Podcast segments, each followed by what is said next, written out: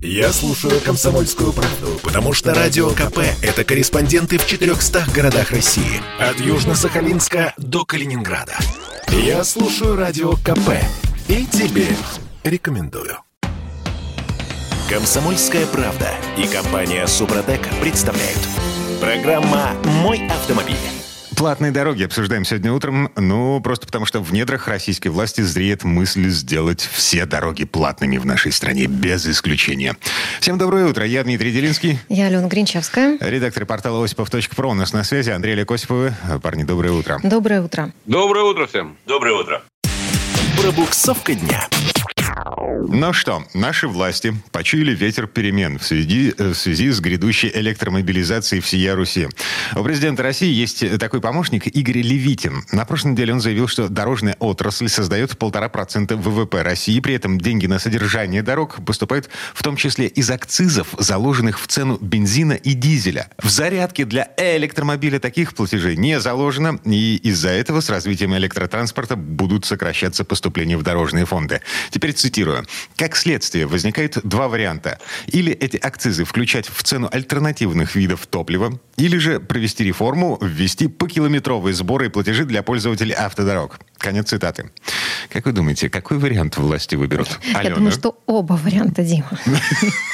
Андрей, Олег? Нет, и Алена совершенно права, потому что уже эти варианты действуют, потому что мы за дорогу платим несколько раз. Конечно. За одно и то же. У нас транспортный есть налог. Транспортный налог. Акциз. У нас есть акцизы, совершенно верно. У нас есть платные дороги, наконец-то. И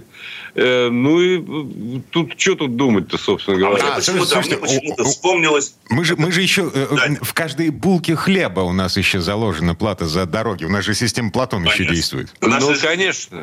Вот, мне как раз вспомнилось это старое русское имя Платон. Помните, когда его внедряли, нам говорили, что нет, это только для грузовиков, они уничтожают наши дороги, портят дорожную сеть. Ха-ха-ха! Вот, пожалуйста, извольте, распишитесь, получите. Все, теперь, понимаете, нет же проблем в обелечивании людей. Да, организовать систему, тем более уже работает. Перенастроить ее мы тогда еще, 10 лет назад, я помню прекрасно. Не 10, конечно. Когда ее ввели? Платон ввели, по-моему, начали вводить, начиная с 2007-го, полноценно в 2014-м. Или в 2012-м, по-моему, заработало. Вот мы тогда уже говорили, что нет никаких технических проблем перенастроить ее на каждый легковой автомобиль. Вот, пожалуйста. Тем более подключив ГЛОНАСС. Но меня еще радует другое. Насколько на опережение работает нынешняя власть, а? Ну, все правильно. Господин Левитин, да как... Вот мы говорим, что они думают о прошлом, они думают, смотри, насколько о будущем. У нас электромобилей в стране ездит, от силы пару тысяч. Да? Может быть, хорошо 10, страшную вещь скажу, да? Из 40 миллионов. А они уже считают выпадающие доходы из 1,5% ВВП, заметим. Я думаю, что еще до выпадения настоящего этих самых доходов все это будет внедрено. Покилометровая оплата за проезд по любой дороге. Угу. Возьмите поселковую. И вот местные власти тогда вздохнут полной грудью. Полны дорожные фонды. Слушайте, а по вашим оценкам, сколько такая плата вообще может составлять? Ну, давайте не то, что помечтаем, но прикинем. Слушайте, мне страшно предположить, потому что, вообще говоря, платные дороги – это, конечно, отдельная тема. Вот я недавно проехал, в воскресенье я вам докладывал, когда ездил в Клин, замечательные музеи, да, я заплатил за проезд от Клина до Москвы, полчаса я ехал примерно. Да. 900 рублей, да. Без всяких скидок. Да. Теперь по транспондерам, кстати, да, говорят, скидки не предоставляют. Об этом мы говорили, да, мы знаем. Вот с какой стати? А у меня сейчас идея возникла страшная, я даже не знаю, стоит ее озвучивать или нет. Давайте. Вот если продолжать логику господина Левитина, что выпадающие доходы из электромобилей, давайте тогда и расчет километра приведем к стоимости киловатта. Логично же. Если продолжать его ищущую мысль. У нас сколько сейчас киловатт электроэнергии стоит? 2,50, да? На электромобиле. У него емкость батареи варьируется, у современных электромобилей, от Nissan Leaf, от 45 до 90 киловатт-часов. Вот, соответственно, давайте тоже за каждый километр как киловатт-часы считать. Как с лошадиной силы брать. Как с лошадиной силы, так с киловаттов будем брать. С расходования электроэнергии. Я думаю, что уже это... А могу я запатентовать эту арифметику, интересно? Если вдруг они к ней прибегнут, получить свой процентик. Или бесплатный проезд по дорогам России, да, Андрей, как вариант. Или бесплатный проезд по дорогам. Потому что, кстати говоря, мы тогда станем, по-моему, первой страной в мире, где будут взиматься плата с электромобилей за проезд по дорогам. Потому что в Испании, во Франции, в Италии, везде мотоциклисты и электромобилисты ездят по платным дорогам бесплатно. Это стимулирование продаж электромобилей. Мы станем первыми, которые... Ну вот простимулировали, но выпускали, теперь платите. Стратегия вот электрофикации 487 миллиардов. Вот куда нужны деньги-то на самом деле. Чем мы говорим, все правильно господин Левитин предлагает. Ему же нужны дорожные фонды, все пустеют. Слушайте, так, для справки. Есть в нашей стране еще один Игорь Левитин, министр транспорта правительства России в 2010 году. В интервью российской газете этот самый Игорь Левитин говорил, что безальтернативно платных дорог в стране не будет никогда. Я подозреваю, что два разных Игоря Левитина существует на белом свете.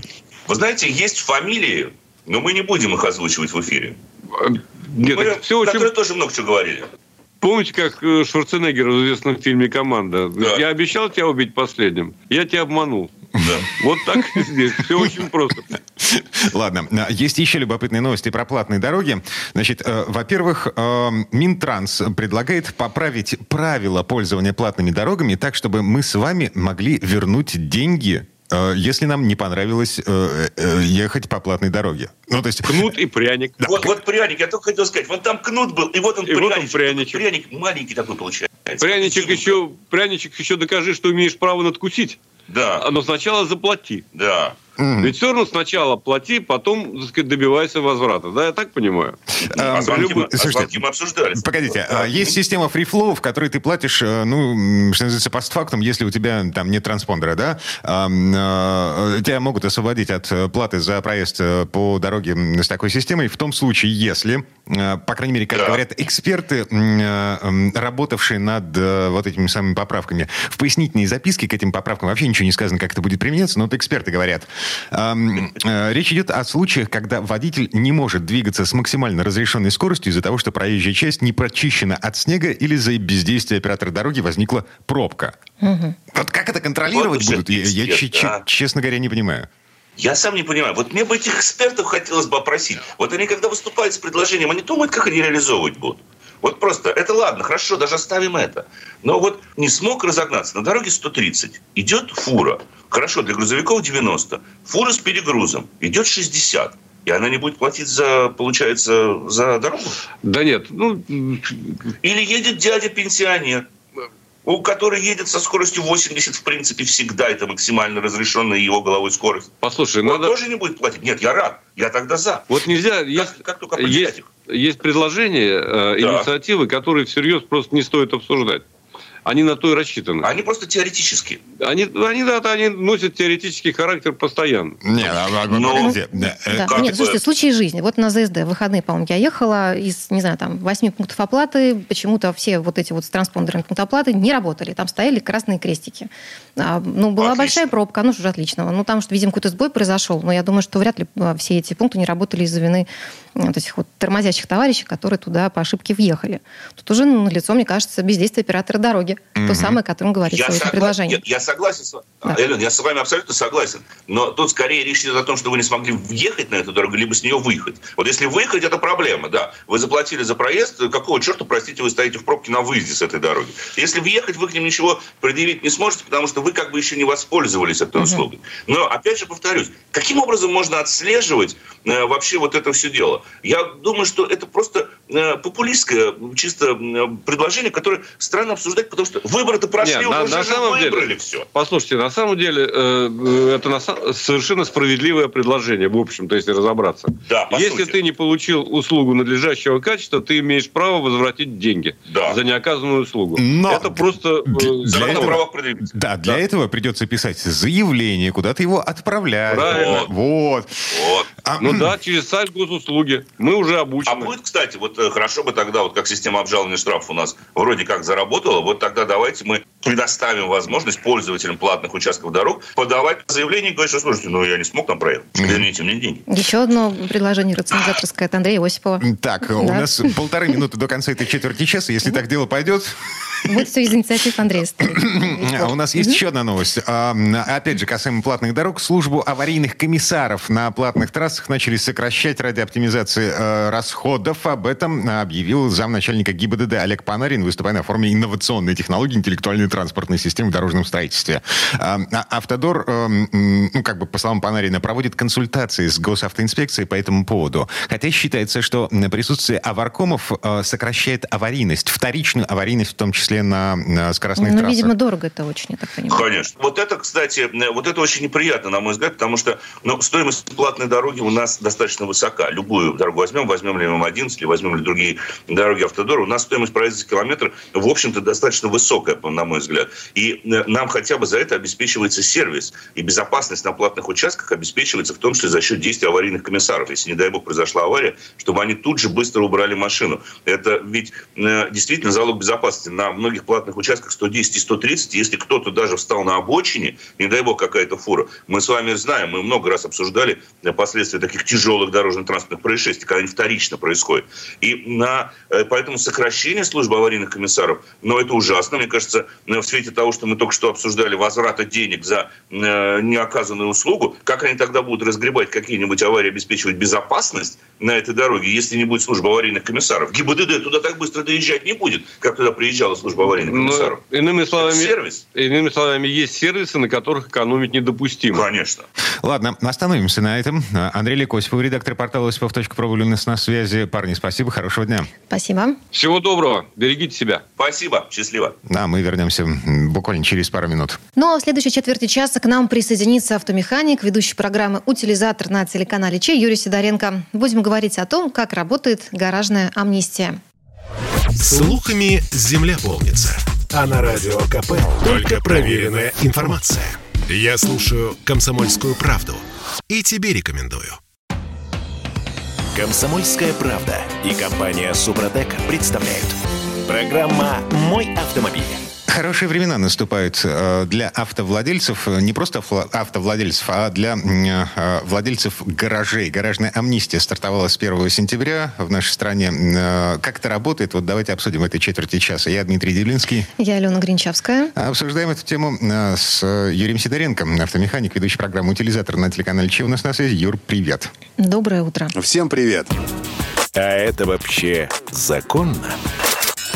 Так, давайте разберемся, что вообще такое гаражная амнистия. Вот чайникам пояснить. Скажу проще некуда. Оформить гараж в собственность и землю под ним в аренду, или даже в собственность в некоторых регионах, с минимальным набором документов. Угу. Но есть но. Всегда есть в нашей стране но. Ну, конечно, есть. Само собой. Но здесь есть много, но в то же время не очень много. То есть там в основном но, знаете, в чем? В том, чтобы найти какие-то хотя бы документы, хотя бы что-то, чтобы хоть кто-то сказал, там, например, в администрации какого-то района о том, что эти гаражи были действительно кому-то выделены. Потому что ситуация очень интересная. Когда, например, кооператив, гаражный кооператив. Знают все, что такое гаражный кооператив. Все смотрели фильм «Гараж». Вот, там людям давали гаражи. Да, мы все хорошо помним кампанию по сносу гаражных кооперативов, которая прокатилась, допустим, по Москве, да, и по некоторым другим городам тоже.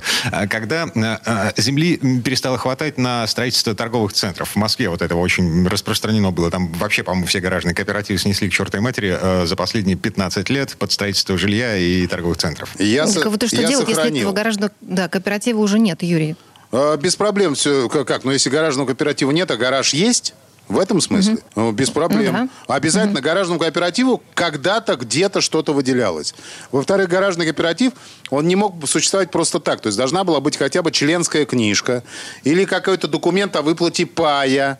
То есть когда ты вступал в гаражный кооператив, ты выплачивал пай. Раньше не было свидетельств на собственность, раньше были паи, люди покупали паи в гаражном кооперативе. Вот и все, любой документ подтверждаешь, любой, там, членская книжка, если есть у вас, этого достаточно будет. И потом, насколько я понимаю, я просто никогда не владел вот таким гаражным кооперативом, не настоящий сварщик, поэтому предполагаю. А потом ты платил какую-то коммуналку за вот это помещение, где ты хранишь машину. И, соответственно, вот эти платежные документы, они же как бы где-то хранятся там, я не знаю, на руках, в банковские выписки, то, что ты оплачивал все это хозяйство, они тоже принимаются во внимание во время гаражной амнистии? Конечно, конечно. Любой документ, который подтверждает о том, что вы владели гаражом, он является документом. То есть, ну, как бы, вот есть квитанция. Вот, например, у нас ГСК есть членская книжка, то есть в ней записываются платежи, плюс даются квитанции. Вот. Сейчас это упростилось, потому что люди стали платить сразу в банк, но все равно у них есть квитанция об оплате, за что они платят. Там есть как раз эксплуатационные расходы, это называется. Вот, это квитанция. То есть, если вы пришли и говорите: ребят, у меня документов о том, что этот гараж там выделялся моему дедушке, нету, вот. Но дело в том, что этот гараж он мне завещал по... То есть, даже не по завещанию, он мне его подарил, вот, я за него платил, видите, вот у меня есть квитанции, там, вот, у меня дедушка Петров, а я вот тоже Петров, но только вот там... Иван Михайлович, а тот Михаил Иванович, грубо говоря. Вот, я оплачивал за этот гараж. Все. То есть это подтверждает то, что вы, этот гараж ваш был, по крайней мере, какое-то время. Вот. Угу. Но все-таки, а если, ну, вот вообще нет документов, ну, утеряно, я не знаю, там, или мне документ, о, господи, гараж достался, ну, в наследство, ладно, там должны быть какие-то документы, а вот так сложилось, что ни одной бумажки нету. И что делать? Ну как, надо прийти хотя бы какой-то получить документ, потому что не может быть... Где-то в архиве покопаться, наверное, можно, конечно, да? Надо сходить куда-то там, в БТИ, в муниципалитет, в администрацию района, в управу, если, ну, как в Москве, например, прийти в управу, узнать, поднять документ какие-то архивные, то есть надо все равно, потому что вы не можете просто прийти, ну, вы понимаете, что может быть тогда, вот стоит во дворе гараж, да, выходит человек, говорит, это мой гараж, а второй говорит, нет, это мой гараж. Ну, такого же не бывает, правильно? Для того, чтобы это избежать, в любом случае должно быть какое-то подтверждение. Пускай небольшое, но должно быть. И все. Угу. Так, ладно. Одно «но», ну, так более-менее разобрали. Второе «но». Гараж, не всякий гараж можно считать гаражом. Ну, сейчас вообще как бы такой гараж-бокс как бы ушло. Здесь просто теперь гараж один у нас. Смотрите, ну, то есть капитальные гаражи, а есть некапитальные гаражи. Я скажу проще. Некапитальные те, которые стоят не на фундаменте. Фундамент любой может быть. Вот у нас, например, опять же, я привожу всегда в пример свои гаражи, которые у меня находятся на территории ГСК. Кстати, я сейчас в Инстаграме буду выкладывать, как я буду оформлять эти гаражи в собственность. Я открою вам тайну, я еще председатель ГСК по совместительству. Вот. Поэтому я в этой теме очень хорошо ориентируюсь. Я буду себя в Инстаграме выкладывать как раз все шаги оформления. Вы там сможете посмотреть и задать вопрос, если кому-то надо будет. Вот. Смотрите, гараж «Ракушка», да, например. Это же не гараж, правильно? То есть это не капитальный гараж. Его можно легко разобрать. Разобрать и увезти. Вот. Угу. Но там же есть и некое исключение, Юрий, в некапитальных гаражах, в их перечне. Ну, конечно, есть. Но только, опять же таки, если это гаражи «Ракушки», которые находятся на территории ГСК, то есть, смотрите, некапитальные гаражи в старых гаражных кооперативах. Что такое некапитальный? То есть, там, например, вот у вас ряд гаражей стоял, то есть они все равно стоят на фундаменте, но они сделаны из железа. То есть, причем одна стена между гаражей, как правило, она одна на два гаража. Ну, то есть, это как отдельное строение, его посчитать нельзя. Но на территории гаражного кооператива все вот эти гаражи, а их можно оформить будет обязательно. И не можно, и не только можно, но и нужно оформлять. Потому что это сейчас делать очень просто. Надо получить всего один документ, сходить в кадастровую палату. Самое простое – заказать кадастрового инженера, который вам все сделает. Они сделают замер, и дальше вы просто дадите готовые документы уже в МФЦ, ну, или там, как хотите, там, в администрацию района и так далее. У всех по-разному. Ну, так я, видимо, за денежку буду заказывать, да, эти все документы? Бесплатно мне там ничего не положено? Можно самому, можно через БТИ, там будет меньше это стоит, но действительно проще заказать в кадастрового инженера. Но только именно, смотрите, очень тонкость есть большая. Это кадастровая контора, которая это делает, она должна быть сертифицирована, ну, грубо говоря, БТИ. Иначе просто потом не примут. Угу. Так, 3 минуты до конца этой четверти часа. Давай по пунктам, значит, пошагово. С чем мы начинаем для того, чтобы, ну, как бы попасть под гаражную амнистию, для того, чтобы легализовать свой гараж и никаких проблем с властями потом не было? Первое, это документ, подтверждающий то, что вы владеете гаражом. Это любой документ совершенно. Решение общего собрания кооператива, старый техпаспорт, там, решение завода о том, что выделялся там Иванову, Петрову, Сидорову гаражи и так далее. Любой документ, подтверждающий и так далее. Второе, нужно узнать статус земли, на которой стоит этот гараж. Это очень важный момент, потому что если статус действительно земли, уже он где-то оформлен, то есть это все зарегистрировано, кадастровая карта сделана, и там причем выдано, под, например, не под заповедник или там под голубятню, а под конкретно под гараж, тогда проблем нет. А вот если выдано под заповедное растение какое-то, а у вас там стоит гараж, тогда лучше вообще этот гараж оттуда убрать, иначе просто будет штраф большой. А если земля вообще никак еще не учтена, тогда им надо будет снова учесть, чтобы сделали границы, ее внесли в кадастровую карту, именно сделали ей определенное назначение, и все будет нормально. А дальше мы вызываем кадастрового инженера, он нам обмеряет наш гараж, вот, дает документы, с этими документами мы идем в МФЦ, подтверждаем собственность, а потом оформляем землю. Угу. Так, а статус земли мы уточним в местной администрации. Да. В местной администрации. Ну, проще можно сделать, если с интернетом, ну, сейчас все с интернетом уже, на «ты», можно сказать. Заходите на Росреестр, есть, как же она называется? Ну, в общем, кадастровая карта, общая кадастровая карта. Там прям забиваете адрес, и там будут все участки, которые по этому адресу, они там все будут нарисованы. Вы приближаете и смотрите конкретный номер участка, и потом вбиваете этот номер на сайте Росреестра и смотрите, под что эта земля была выделена. И все. Угу. Очень быстро и легко. А сколько вообще времени все это может занять? Вот так вот? Так, ну на всякий случай, тут в интернете пишут, что по идее это все должно занимать не больше 30 дней. Я надеюсь, что это будет занимать меньше 30 дней. Так, можно еще такое уточнение? А это же амнистия гаражная, она же не навсегда? За 5 лет, опять же, смотрим в интернет и видим там цифру. За 5 лет государство намерено легализовать 3,5 миллиона гаражей в нашей стране, которые, ну, как бы до сих пор не существуют для государства на бумаге. Существуют по факту, но не существуют на бумаге. А что потом-то, кстати, будет с тем, кто не успеет? Что все в пользу государства уйдут? Да я думаю, что постройки? Нет, не уйдут они в пользу государства. Просто это станет... Либо продлят эту амнистию, либо станет сложнее. Просто так же, как вот с дачной амнистией, такая же история. То есть там можно было прийти, по одному документу все оформить. А потом уже надо будет больше документов. Это сложнее. Надо сейчас успевать. Это быстро. Это не так страшно. То есть это действительно быстро и хорошо. Ребят, вам дают шанс. Государство, когда дает шанс, надо им пользоваться. Погодите, оформив на себя землю под гаражом, ты берешь, ну, как бы, не только плюшки, да, ты еще берешь на себя обязанность платить налоги. Конечно, конечно. Но зато ты можешь его официально подарить. Официально передать по наследству, официально продать. И он будет дороже стоить, потому что все оформлено. Это как бы тоже там плюшек больше, чем оплата. Чем не плюшек. Да, конечно, понятно. Потому что земля-то будет выделяться просто под гараж-бокс.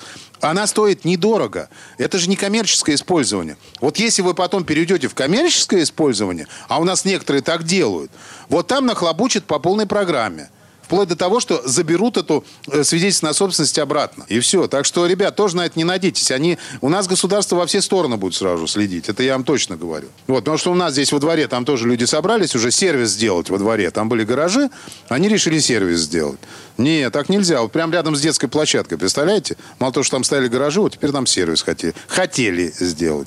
Ладно, 5 лет у нас есть на то, чтобы легализовать гаражи. 3,5 миллиона гаражей, еще раз напомню. Юрий Сидоренко был у нас на связи, автомеханик, ведущий программу «Утилизатор» на телеканале «Че» и хозяин гаражного кооператива. Председатель гаражного кооператива. Но мы вернемся в эту студию буквально через пару минут. В следующей части программы к нам присоединится Федор Буцко. Поговорим о безумии, которое сейчас творится на российском рынке новых автомобилей. Стоит ли сейчас даже задумываться о покупке новой машины? Чтобы не было мучительно больно за бесцельно прожитые годы, слушай «Комсомольскую правду». Я слушаю Радио КП и тебе рекомендую. «Комсомольская правда» и компания «Супротек» представляют. Программа «Мой автомобиль». Безумие обсуждаем в этой четверти часа. Форменное безумие на российском рынке новых автомобилей. Ну и главный вопрос, покупать ли машину сейчас, либо отложить покупку на потом. Я Алена Гринчевская. Я Дмитрий Делинский. Обсуждаем этот вечный вопрос с автожурналистом Федором Буцко. Федь, доброе утро. Доброе утро. Здравствуйте. Пробуксовка дня.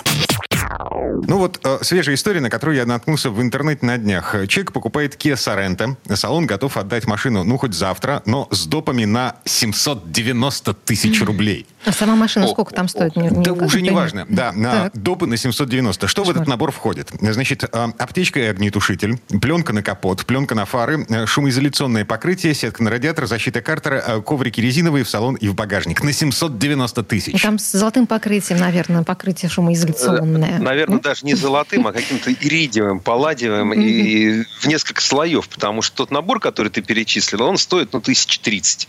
Ну, хорошо, 35. Ну, допустим, учитывая работу дилера, его красивый торговый зал, значит, улыбчивых продавцов с отбеленными зубами, 50. Но никак не более того. Если за машину, которая стоит 3, просит сверху добавить 800 тысяч, это, конечно, уже такая, это просто наглость. Это рэкет. Это происходит постоянно. Да, есть истории, когда, продают УАЗ Патриот за 1 800 000, Ладу Веста почти за 1,5. Есть истории, когда просят по 3-4 миллиона за новую Toyota Land Cruiser 300. Потому что всем, многим, Федор, вернее, очень хочется и брать. Но ведь покупают за это все. Да, типичная совершенно история, то, о чем мы сейчас говорим. Потому что сейчас ты можешь купить машину без ковриков по цене, рекомендованной производителем. Можешь, но ждать ее будешь год, 1,5, 2, 3, непонятно сколько. Может быть, не 3, даже не 1,5, все-таки поменьше, но действительно у дилеров есть такая возможность сейчас использовать в свою пользу этот дефицит, который сложился на рынке. Сложился он по разным причинам. Понятно, что была пандемия, нарушились эти самые продуктовые цепочки. Понятно, что есть кризис полупроводников, тех самых необходимых для создания электроники деталей, да, без которых не будет работать ни бортовой компьютер, ни мультимедийная система, ни цифровая приборная панель, еще много чего в машине работать не будет. И все, для этого нужны полупроводники, на них есть дефицит, потому что не вырастет достаточно этих кристаллов кремния, потому что огромный рост спроса на гаджеты, на всякие игровые консоли, смартфоны, планшеты и все подобное прочее. Маржинальность выше, туда уходят, собственно, эти полупроводники, для машин остается меньше, машин производится меньше и так далее. Быстрее, чем ожидалось, восстанавливаются рынки в Европе, в Штатах и так далее. Это все есть объективные причины. И действительно, машины дорожают, кстати, не только у нас. Скажем, известно, что Мерседес и БМВ в мире, да, они тоже сейчас зарабатывают больше. Не потому, что накрутили цены, а потому, что, во-первых, убрали скидки, а во-вторых, они выкладывают на рынок машины в более высоком уровне оснащения. То есть больше опций, больше доход. Зарабатывают на этом сейчас больше. И уже официально заявляли, в формате интервью, тем не менее, официально Financial Times, BMW и Mercedes, их представители говорили о том, что нам такая ситуация нравится, нам этот дефицит нравится, пусть лучше будет немножко меньше машин, чем чуть-чуть больше. И мы на этом зарабатываем и рады. В России ситуация отдельная. У нас всегда цены повышались, да? Они год назад и 2, и 3. Некоторые компании, популярные корейские марки, они, в принципе, использовали это повышение цен для того, чтобы привлечь спрос. Делали объявление несколько лет назад.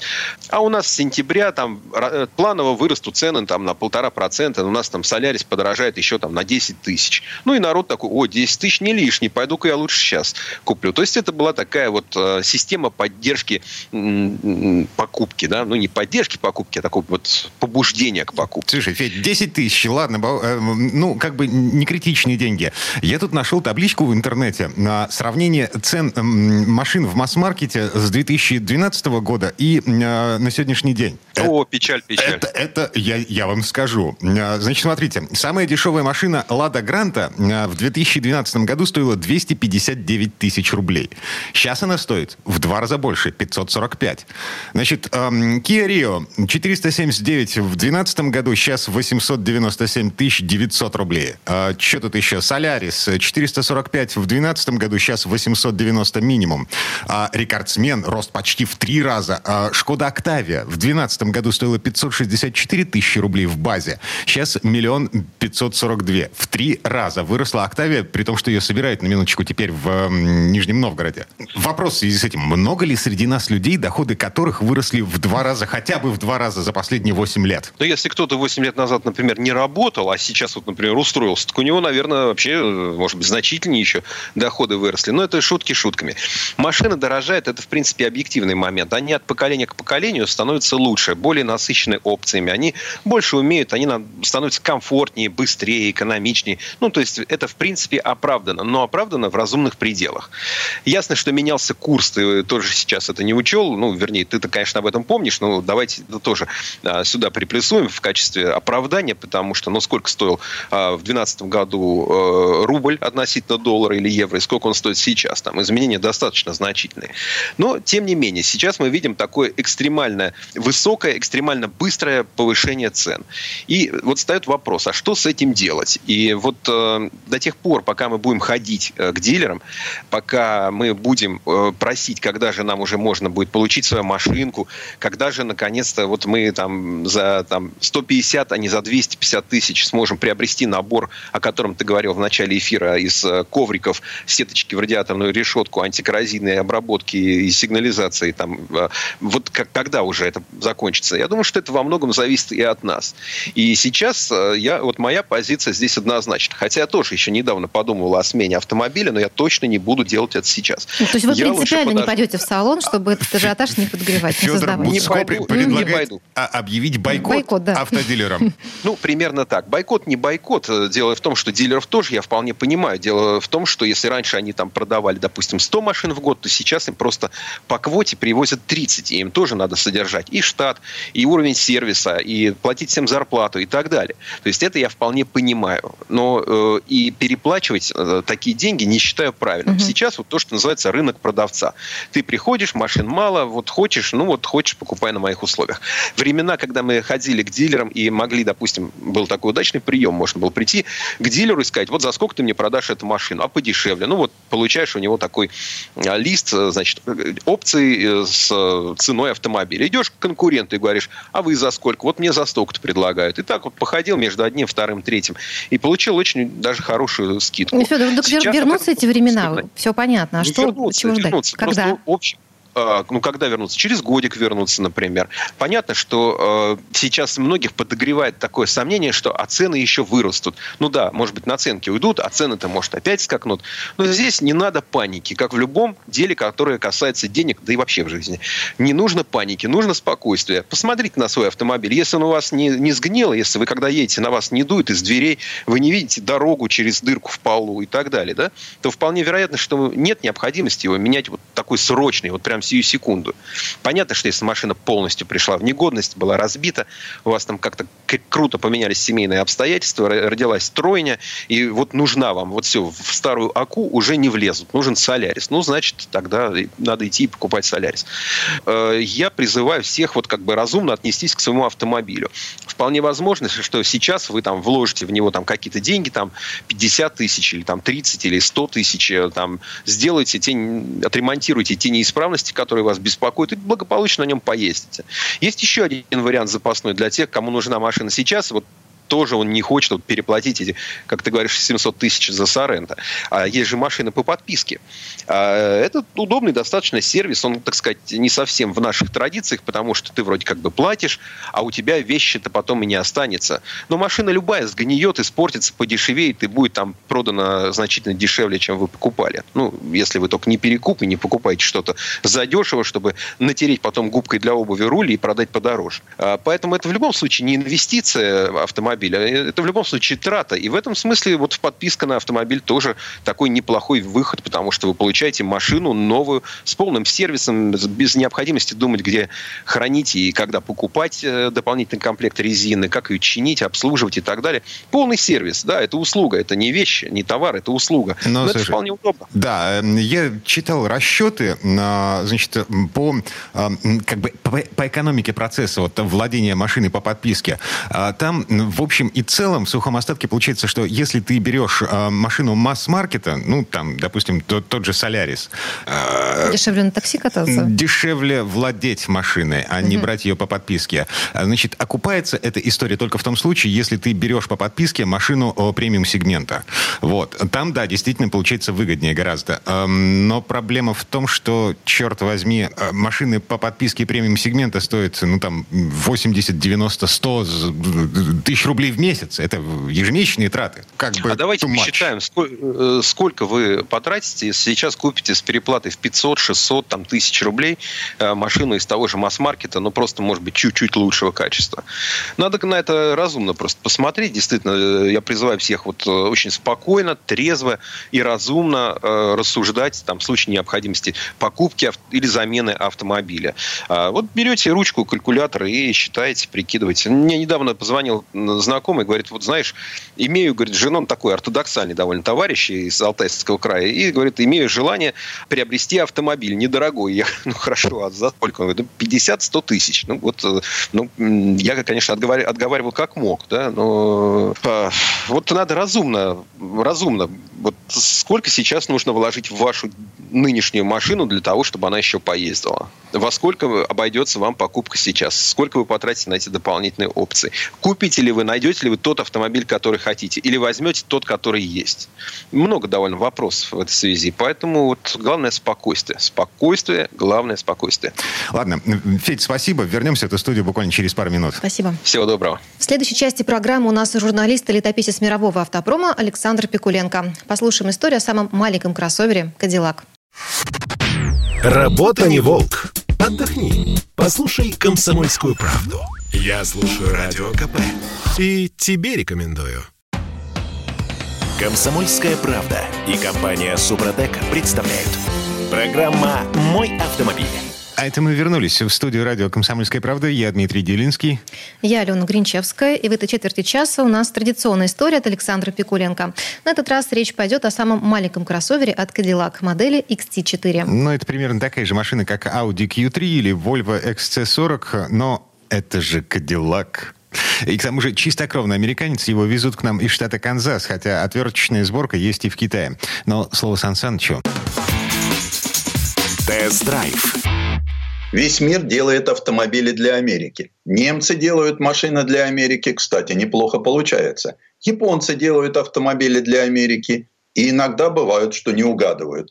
Корейцы делают автомобили для Америки. Да, эти практически всегда попадают в точку. А еще для Америки автомобили делают сами американцы. Оглядев спектр предложений со всего земного шара, они уходят в отрыв, предоставляя остальным догонять. Американцы созидают то, что подходит только им, то, что они принимают. Они выпускают автомобили для себя, а заодно и для нас. Ведь мы считаем себя во многом схожими, и нам подходит то же самое, что и американцам. Википедия подтверждает наш портрет и параметры большой необъятной страны. И мы наравне с американцами точно знаем, что нам надо.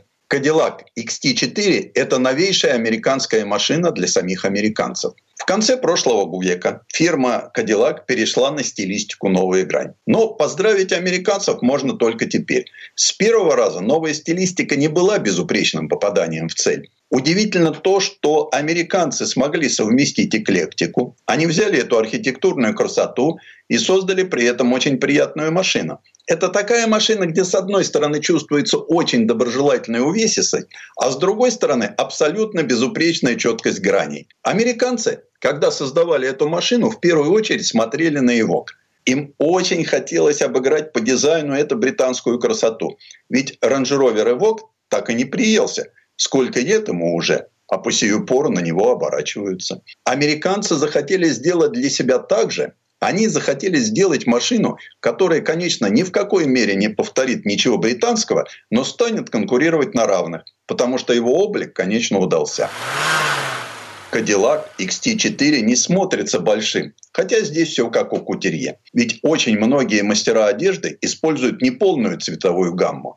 Они прекрасно понимают, что одежда от кутюр смотрится в очень ограниченном спектре цветов. Так не бывает, что ты приходишь куда-нибудь в модный дом, и тебе выкатывают всю палитру. Ничего подобного. Предлагают 3-4 цвета. И Cadillac XT4 замечательно смотрится граненой скалой лабрадорита черного цвета. Он довольно неплох в белом цвете, контрастно. Но лучше всего он смотрится в золотистом цвете. В нем и форма, и содержание. Геометрический логотип Cadillac стал основным стилевым решением и в интерьере, и в экстерьере. Внутри все подчинено графике логотипа. И снаружи тоже очень уместно брошены нюансы и намеки в виде дверных ручек, формы фар, граней крыльев и остроты общего контура. Замечательная работа. То, как американцы показали облик автомобиля на примере Cadillac XT4, достойно преподавания в художественных академиях. В их работе есть очень умелый баланс между отдельными деталями и общим уровнем проработки всего автомобиля в целом. Он не распадается на элементы, как это часто бывает у француза. Он весь великолепно собран, он очень классно продуман, и при этом он состоит из прекрасных нюансов. Такая красота в автомобилестроении довольно редкое явление. Молодцы американцы, что наконец-то допилили свою грань до такого уровня. Кстати, сделан автомобиль на абсолютно новой платформе. Делая машину для себя, для американцев, по технике они, конечно, попытались заодно угодить и Европе. Уже настолько давно немцы делают машины для американцев, что американцы потихоньку стали привыкать к тому, как именно эти машины отличаются. В тот момент, когда власти ЕС по следам скандалов с занижением уровня вредных выбросов усердно подвергают дизели гонениям, Cadillac ставит на XT4 двигатель на солярке, разработанный европейским техцентром General Motors специально для этого кроссовера. Новый дизель LSQ с системой питания Common Rail выдает 174 лошадиных силы. Агрегат примечателен алюминиевым блоком с чугунными гильзами, цепным приводом ГРМ без регулировки фаз, турбокомпрессором с изменяемой геометрией. И в отличие от бензинового варианта, новый мотор лишен функции изменения высоты подъема клапанов и отключения половины цилиндров на малых нагрузках. Простота – залог надежности. Видно, что инженеры постарались. Даже декоративную крышку под капотом сделали звукопоглощающей. Не помогло. И на горячую, и на холодную. Движение по городу неизменно сопровождают урчание да рокот с периодическим аккомпанементом мелких вибраций на руле и кресле. Но американцы неиссякаемы. Японцам, которые по Википедии портрет американца изучают, еще и листать многотомник американского портрета. У Cadillac XT4 полный привод и система старт-стоп. Так вот, у него полный привод отключаемый, а старт-стоп нет. И когда вы хотите получить полноприводную машину, вы должны на тоннеле найти кнопочку, нажать на нее, и вот тогда у вас появляется меню на дисплее. Вы еще раз нажмете, перейдете в режим полный привод, и зажжется подтверждающая лампочка. 4x4 активирован, можно ехать. И это довольно полезная функция, потому что крутящий момент двигателя таков, что, наступая на педаль, вы всегда срываете вперед в пробуксовку. А на всех четырех поедете стабильнее, даже помчитесь или полетите. При этом у автомобиля задний редуктор без блокировки дифференциала. Там стоят два пакета мокрых фрикционов, благодаря чему у машины управляемый вектор тяги. Динамикой дизельный кроссовер формально тоже не блещет. 10,6 секунды разгона до сотни, 200 км максималки. Против 8,6 секунд и 210 км в час у бензиновой версии. Но на практике ситуацию спасает безальтернативный для российского XT4 9-ступенчатый GM-овский автомат Hydromatic 9T50. Который за счет широкого диапазона передаточных чисел умудряется держать мотор в тонусе, плюс-минус в зоне максимальной тяги. Когда вы вваливаете в поворот, машина может подтормаживать и просто перераспределять крутящий момент таким образом, чтобы вы поворот даже с ошибкой на входе прошли безупречно. Это очень интересная схема. Отлажена она под активного водителя. Поймут не все. Некоторые даже не почувствуют. И при этом вы не почувствуете скорость, потому что шумоизоляция настолько мощная и настолько серьезная, что внутри нет ощущения скорости. Подвеска-то американская. С одной стороны есть европейская строгость, а с другой стороны плавность хода на уровне американцев. И вы едете и думаете, что-то медленно едем. Ой, мама, уже 120. Акустический комфорт и плавность хода скрадывают ощущения. Ты уже давно допрыгался до лишения водительских прав, а тебе все кажется, что ты медленно едешь, потому что и пейзаж за окном не сильно меняется, а по шумам, по вибрациям о превышении скорости подавно не догадаешься. Дорожный просвет 176 мм, заявлено 200. Геометрическая проходимость, конечно, за счет передней губы не позволяет машине быть внедорожником. Но как кроссовер, по русскому буераку она идет спокойно. Тем более, что хода подвески достаточно большие и артикуляция хорошая. Тест-драйв. Сан Саныч, спасибо. Это был Александр Пикуленко, летописец мировой автомобильной индустрии. Ну и от себя добавлю, что в целом Cadillac XT4 такой добротный кроссовер за вполне гуманную по меркам класса цену. Она стартует от 3 миллионов 300 тысяч рублей. Хотя и этот ценник уже попадает под налог на роскошь. У нас на этом все на сегодня. Алена Гринчевская. Дмитрий Делинский. Берегите себя. Программа «Мой автомобиль».